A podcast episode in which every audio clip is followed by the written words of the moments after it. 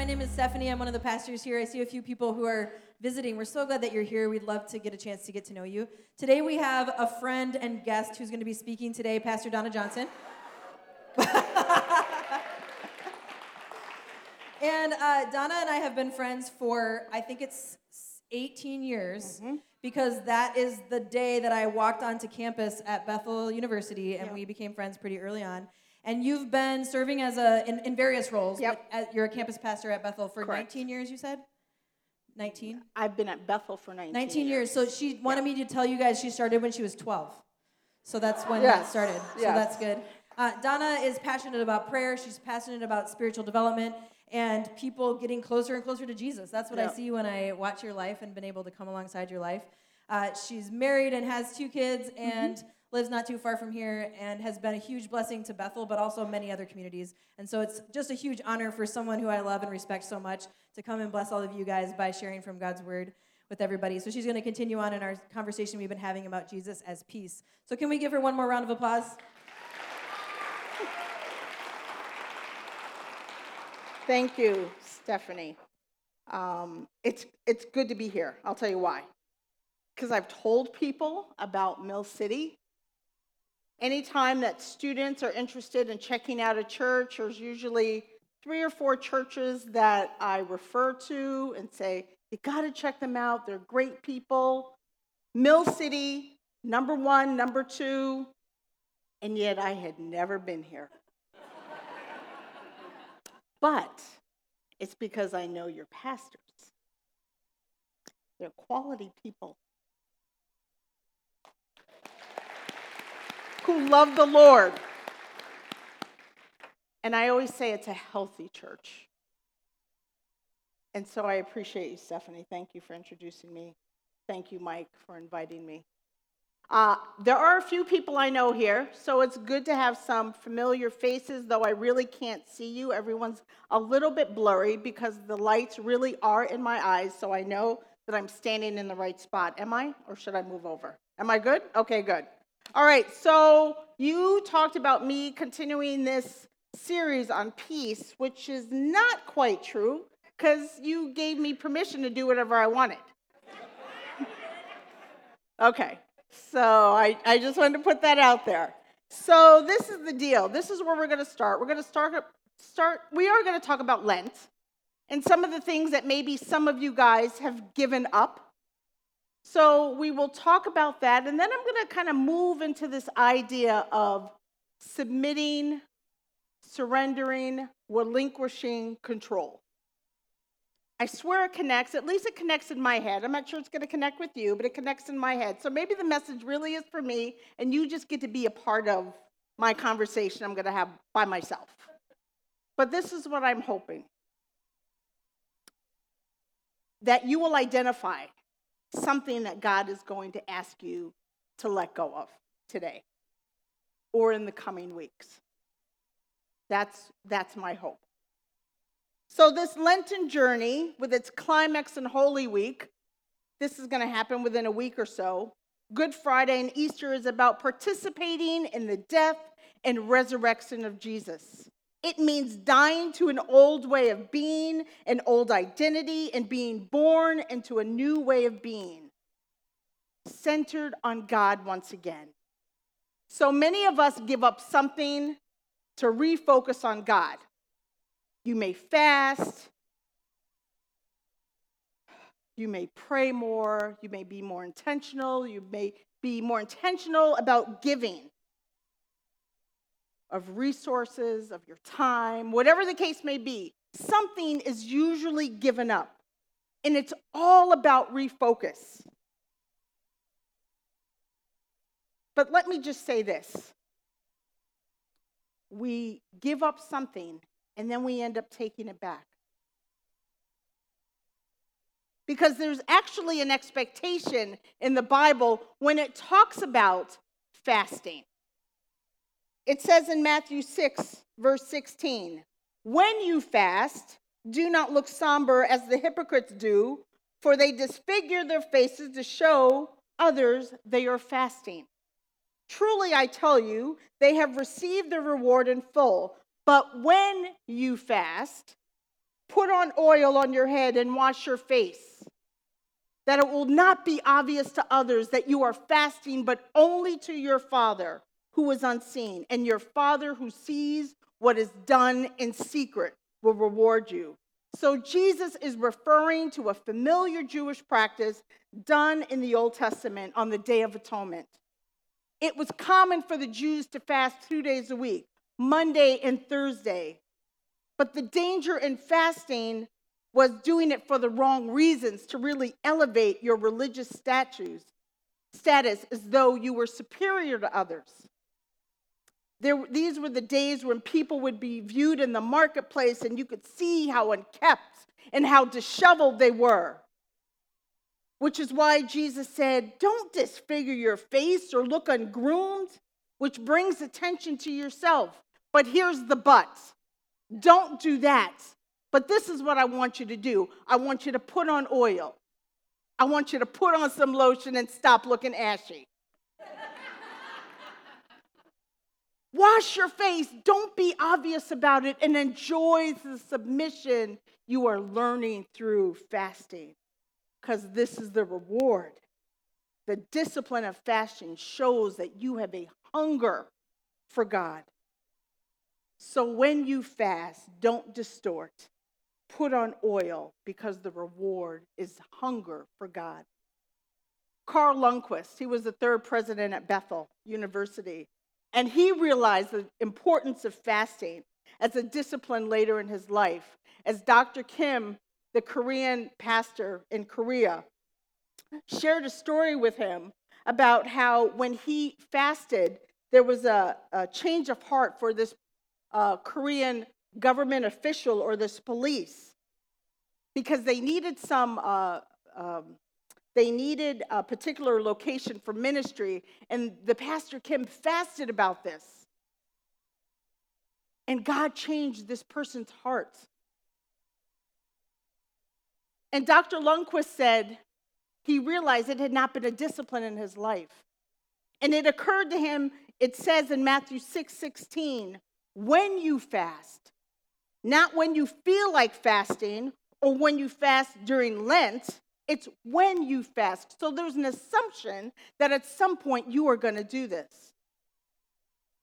Carl Lundquist would fast during lunch, and he would spend time in the flame room at the seminary where it was quiet and it was done without notice.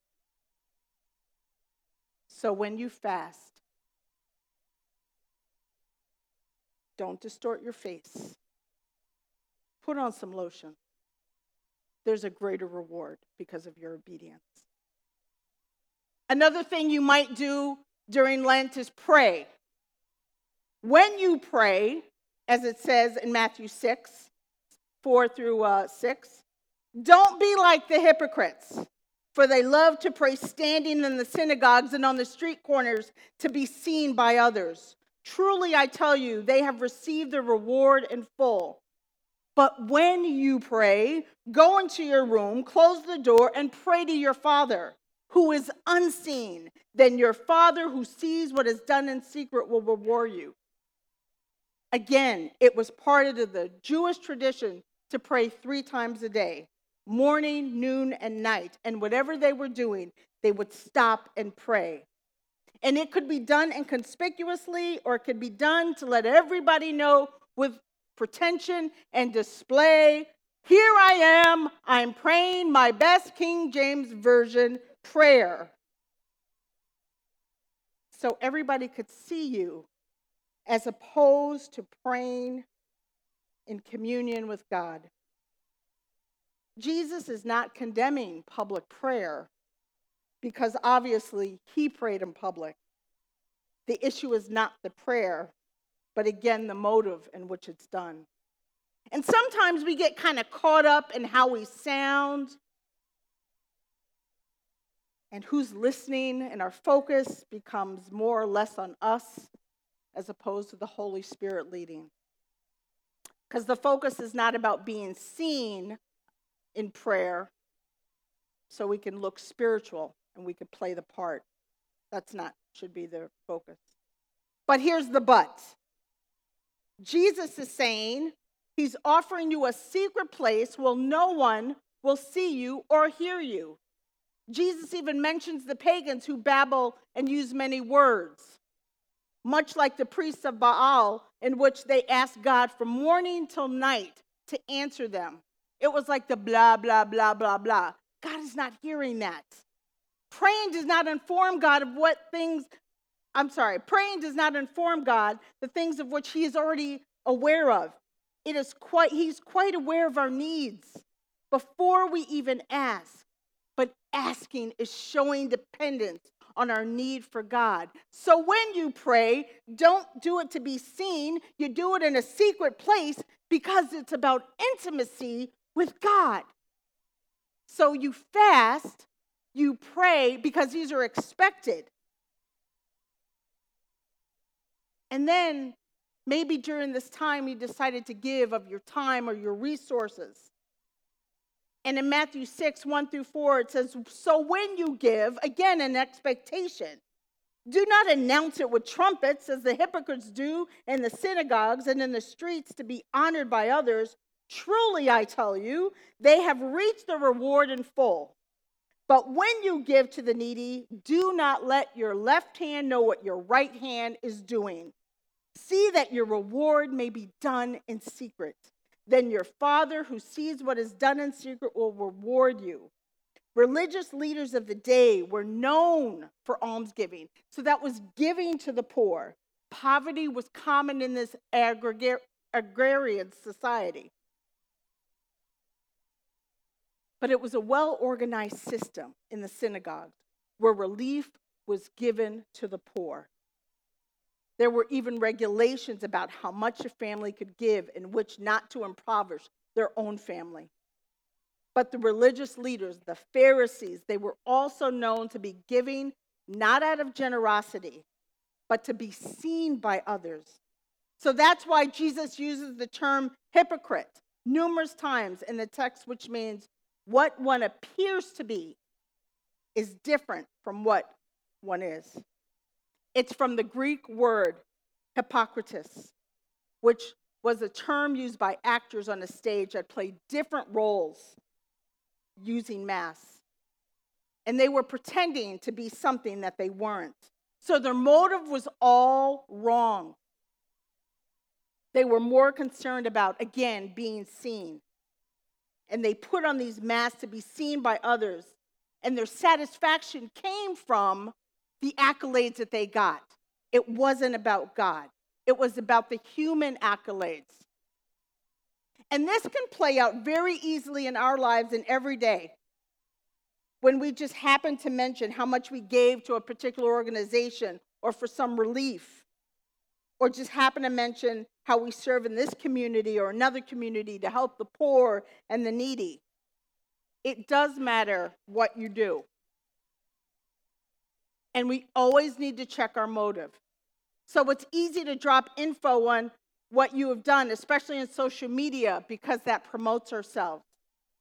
But this is the but. This is how God wants us to do it.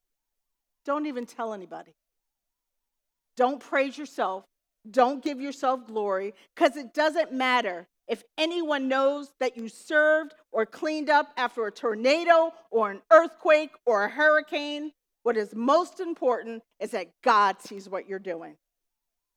Unless giving is done with the correct motive, there is no commendation from God. It has no spiritual value. There is no comparison to our earthly honors and accolades in, than in comparison to our eternal rewards. And the reward is obedience. So when you give, don't give like the hypocrite, and don't tell anybody, and the reward is obedience. So, all of these things we're expected to do already when we fast, when we give, when we pray. We're to do it with the right motive, which is to refocus and glorify God through it. And then we do this, and then we may take it back. So, some of you may have given up desserts, right? All right, maybe no one gave up dessert. Okay? Or you gave up meat. You gave up social media. And then after 40 days, okay, our time's up. It's, it's Easter. We can have dessert again. We, we can eat meat again. I'm going back on Facebook, Instagram, Snapchat, and whatever else is out there, right? But what is the point if we're going to just do this temporarily? To temporarily incorporate these practices in our lives, then we stop. Because this is what temporary looks like. Becca Rogers, who used to attend here, I think used to attend here, was an intern here, I believe.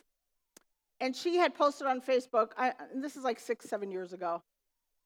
Uh, anybody want to do a 30 day fast? I'm sorry, 30 day sugar, sugar fast. And I'm like, yeah, I'll, I'll, I'll do it with you. I don't really know what I was thinking, but I said I would do it with her. She introduced me to Zumba, which was great. And we did this 30 day fast, a very long 30 days. For someone who's used to sugar in their coffee.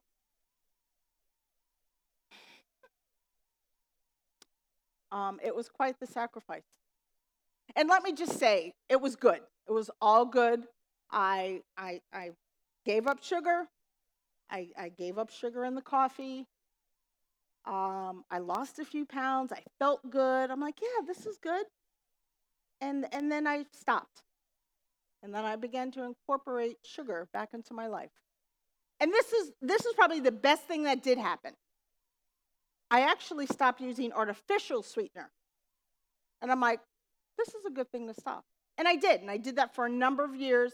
Unfortunately, it began to creep back into my life within the last year because artificial sugar just tasted artificial, right? It's just a bitter, af- it's just an aftertaste. I didn't like it anymore. And then within the last year, it started to creep back in, and that Diet Coke was really good. And that, this was, mm, yeah. And then I realized, okay, I've allowed something back into my life that I said I didn't want to. I didn't really let go. And this is my point. Lent should be a springboard to giving up something forever, to relinquish control of whatever that thing is, not to be brought back. And relinquish really means to surrender, to hand over, to let go for good, not just as a way to refocus for 40 days, but to go to the next relation, next level in our relationship with God. And when I was thinking about you guys today, and I'm like, what, what is it I'm going to talk about? Uh, literally, the word relinquish came into my brain. And I'm like, that must be God. So let's just figure out how do I talk about this? And as someone who loves the Old Testament, I found an Old Testament story that I'm going to share with you in just a moment. So, how do we relinquish control? It's about giving up so it becomes something real and meaningful and not just something that we're going to do between March 6th and April 18th. Because we go through our life clutching our hands like a toddler who says, I do it. I do it myself. We got some, to- I, I saw like a hundred toddlers over here. Seriously. I've never seen that in the church. That is very cool, Stephanie and Mike, that you guys allow that. And like nobody panics. Like, okay. But you know, toddlers, I do it, I do it myself. And we hold our hands like this. And, and we may go like this, but it's, it's easy to close, right? It's not often that we'll go like this, like I surrender. I am giving up everything. I, Lord, take seriously take the wheel. We the only time that we probably have our hands out like this is when we're asking for money. Yo, can I get some money? right? We don't, we don't normally because we're usually like this. So, this is what relinquishing looks like, and this is what it doesn't look like. And I want to tell you the story of Jeremiah, King Zedekiah, and Ebed Melech. Or I'm going to call him Malik. I'm going to go back and forth. He's Ethiopian, so I can call him Malik, okay? So, listen the book of Jeremiah, I'm going to uh, focus on chapters 36 through 39. No, I'm not going to read the whole thing. I'm going to summarize it. Don't panic. I'm watching the time. Okay? I come a from a Pentecostal church. We could be here until 3. But I know y'all at at 11:30, you know, people are going to start moving. So um, I got 10 minutes. Okay. So Jeremiah, he's this prophet in Judah, and he began in the, uh, the middle of King Josiah's reign. And Jeremiah, he loved his people. He prayed for them, but he was honest about what the Lord would tell him. So in chapter 36, he prophesies the destruction of Jerusalem to King Jehoiakim, which is King Josiah's son. Jehoiakim did not like the news, hearing what was written on the scroll shared by Baruch, the secretary of Jeremiah. So Jehoiakim hears this news about the destruction of Jerusalem. He's not happy. And this information is, had been dictated by Jeremiah to Baruch and Baruch shared it with Jehoiakim. And Jehoiakim's like, no, no, no, no. I, I don't want to hear anymore. Takes the scroll, throws it into the fire. You can read this yourself, seriously. Throws it into the fire. And as a result of that disobedience, he was punished. So then we move into chapter 37. Josiah's other son, King Zedekiah, is now the king of Judah, is appointed by Nebuchadnezzar. And he actually asked Jeremiah, Can you pray to God on their, our behalf? So you've got his brother who's like, No, I don't want to hear it. At least Zedekiah is sort of interested in hearing what God has to say. So Babylon starts encroaching on Jerusalem, then withdraws because the Egyptians had started to march out of Egypt. But Jeremiah gets another word from the Lord, and God says, and I love the sarcasm, sarcasm of God. Tell that king who sent you to inquire of me that Egypt is going not going to support you and Babylon will come back and attack and burn your city down. Zedekiah hears this a second time because you know we heard it the first time. So this isn't good news. Jeremiah is thrown into a dungeon because the officials think he is going to desert them by going into Babylon. So the king inquires of Jeremiah again. So, what has the Lord said to you? Like, it's uh, for me, it was pretty clear the first and second time. For Zedekiah, he just needed to hear it again. You will be delivered into the hand of the Babylonians. And Jeremiah appeals to him to put him in a different space because he was down in the dungeon. It's like, come on, I'm going to die here. So he puts him out in a courtyard. Then chapter 38 begins with the official saying to King Zedekiah, that Jeremiah, he is not helping us. He is discouraging the army. So Jeremiah the prophet is telling them, whoever stays in the city will die by the sword and famine or plague, but whoever goes into Babylonia will live. So with the king's permission, what these people do because they don't want to hear this message is they put him in a cistern. Cistern. They they let him down with ropes and it's filled with mud. So the cistern is dry. But then there's a man, an Ethiopian by the name of Ebed Malik. And he's like, wait a minute, this, this ain't right. This man, what they have done to him is wicked. And so the king, Zedekiah, then gives them permission, uh, Ebed gives them permission to actually go get Jeremiah. And he tears up these rags and he puts down the rags because they let him down with ropes and he didn't want him to get hurt. So he was to put the rags under his arms so he wouldn't get hurt as they lifted him up out of the cistern. This is the deal. King Zedekiah is lacking the backbone he needed to, to heed to what Jeremiah was saying. He kind of speaks to him in secret, but he has too much fear because he fears the army. He fears what other people are going to say. And so he says to them, him again, this is now the fourth time in Jeremiah 38. It says, Then Jeremiah said to Zedekiah, This is what the Lord God Almighty of Israel says. If you surrender to the officers of the king of Babylon, your life will be spared, and the city will not be burned down, and your family will live. But if you will not surrender to the officers of the king of Babylon, the city will be given into the hands of the Babylonians, and they will burn it down. You yourself will not escape from them. King Zedekiah said to Jeremiah, I am afraid of the Jews who have gone over to the Babylonians, for the Babylonians may hand me over to them, and they will mistreat me. They are not going to hand you over, Jeremiah replied. Obey the Lord by doing what I tell you, then it will go well with you, and your life will be spared. But if you refuse to surrender, if you refuse to relinquish control, this is what the Lord has revealed to me. All the women left in the palace of the king of Judah will be brought out to the officials of the king of Babylon. Who the, those women will say to you, They misled you and overcame you.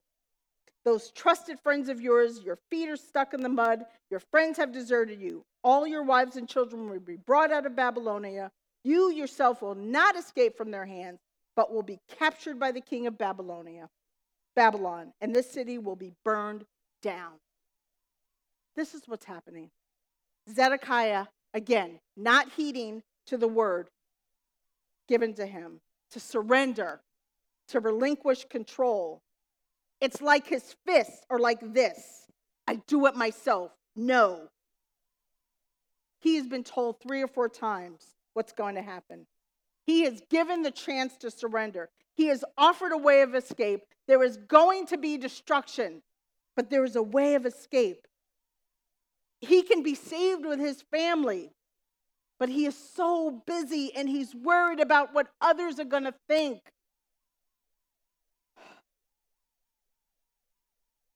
But then Ebed, the foreigner, the Ethiopian, working in the king's palace, saw this godly man who was treated unfairly and he took the time to advocate for him and Jeremiah to make sure he got out of the cistern safely. And as a result, God was with Ebed. He trusted God and he was saved. He received salvation in the midst of judgment and he was saved because he trusted God. So when you compare Jeremiah and Zedekiah, Jeremiah as God's spokesman, he was direct, he was firm, he had faith in God despite threats and despite harshness. King Zedekiah, he did not want to listen to God. He was indirect, he was weak. He rejected the counsel of God in the final hours of the fall of Judah. Comparing Zedekiah and Ebed, Malik, King Zedekiah does not recognize God's message. His privilege makes him question four times. He's indecisive. Ebed, Malik, he recognizes the importance of God's message. He's a servant who acts on compassion for Jeremiah, and he's very decisive. Ebed and Jeremiah represent those who are faithful. God will be faithful in return. The World Bible Commentary says this Zedekiah, about Zedekiah Faithlessness is not a rejection of the Lord, but an inability to act in courage when the pressure mounts. He paid a terrible price for his indecision, much like the church in Laodicea that says, Because you are neither hot nor cold, I will spew you out of my mouth. And this is the result. This is what happens to King Zedekiah in Jeremiah 39. When King, when, Jer- King, when Zedekiah, king of Judah, and all the soldiers saw them, they fled. They left the city at night by way of the king's garden through the gate between the two walls and headed towards Arabah. But the Babylonian army pursued them and overtook Zedekiah in the plains of Jericho. They captured him and took him to Nebuchadnezzar's king of Babylon in Riblah in the land of Hamath, and he pronounced sentence on them. There in Riblah, the king of Babylon slaughtered the sons of Zedekiah before his eyes and also killed all the nobles of Judah. Then he put on Zedekiah, put out Zedekiah's eyes and bound him with bronze shackles to take him to Babylon. The Babylonians set fire to the royal palace and the houses of the people and broke down the walls of Jerusalem. The last thing Zedekiah saw was his kids being killed before he was taken away in shackles. Four times. Four times Zedekiah did not listen. He was not willing to surrender, the, though the message was consistent. And we can hear the same message from God and still not surrender because we want control. That's not what I want, God. We want control. So, whatever you have given up for Lent, it's all good. But what is the next level? Because I am a sh- I know there's a next level. None of us in here should be satisfied where we are with God. There is a next level. There's more that God wants to show you. There's more that God wants to reveal to you. So, what is it that God is asking you to the relinquish? What has He been screaming to you? Because one commentary said the Lord's mercy is available, more specifically, the offer of life rather than death. And I think of the scripture that talks about, I've come to give you life and to give it to you in the full, more abundantly. But there's some things that we have to relinquish control of. And we don't because of fear, what others will say. And yet, in our disobedience, there could be death. Maybe not physical death. And is it worth it? I'm going to have the worship team just come up as I just close with this quick story. I ran into a student uh, she's a grad student. Just the other day in the library at Bethel, I hadn't seen her in a while. She had asked me to be uh, a part of a prayer ministry that was dealing with the Ebola crisis. This was back in 2014, 2015. She was putting together, she was from West Africa, and she was putting together this prayer time. So she asked me to be a part of it. And she asked me, So, how, how's everything? How are the kids? And I said, They're 16 and 13. Like, what, what else do I need to say? I, I have two strong willed, opinionated children. And she goes, I understand. I've been there. I had to surrender them to God. And I'm like, and I, I think I was so shocked with the word surrender, I didn't hear what she was actually saying. But this is what I got. She said something to the point of, the kind of surrender I had to do with my children was the kind of surrender Abraham had to do with Isaac. About putting Isaac on the altar, the obedience that it took, not knowing how God was going to provide, to put your child on the altar.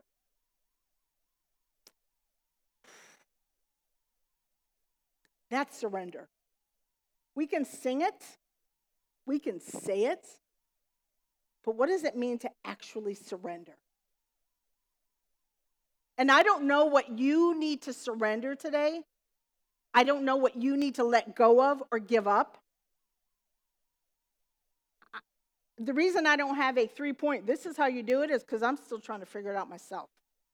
But this is what I do know I have been asking God, help me to surrender. And what does that look like? Speak to me through your word. Speak to me through other people. I want to surrender my children. I want to surrender the thing that you are asking me to surrender so I can live. Because there's more. Let me pray. Father God, I thank you so much for this time together. Lord, you gave me a word from Mill City today about relinquishing, and I don't know what that means for each person here, but I know that is what I was supposed to say. So, Father, I'm trusting you that is going to land where it is supposed to land.